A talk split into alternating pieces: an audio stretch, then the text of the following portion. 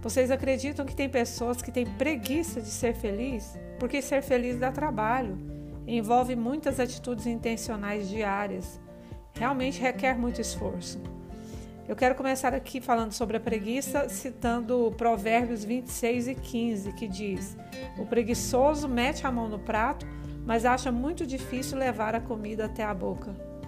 Agora, antes de eu entrar nessa dinâmica da preguiça de ser feliz, eu quero deixar bem claro que se você sente incapacidade de ir em frente, se você é uma pessoa que adoraria participar da vida, se esforçar mais, mas está imobilizado, sem energia suficiente para fazer isso devido a alguma depressão profunda ou outro problema clínico, você não é preguiçoso, você está doente e precisa de tratamento médico.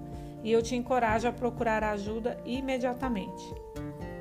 Pessoas preguiçosas acordam de manhã dizendo assim: Meu Deus, já é de manhã?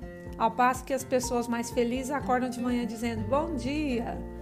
Pessoas felizes são ativas e se você observar, algumas atividades que, segundo pesquisa científica, produzem mais felicidade, requerem muito esforço. Essas pesquisas, elas dizem que felicidade não cai do céu, ela não aterriza no colo das pessoas.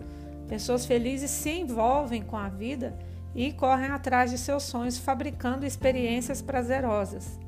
Elas são responsáveis pela sua própria felicidade. Elas estão conscientes que Deus prometeu uma vida de abundância, mas Ele não prometeu uma vida de abundância sem esforço. Então, esforce-se para construir sua felicidade. Assuma sua responsabilidade por ela e mantenha-se em movimento todos os dias.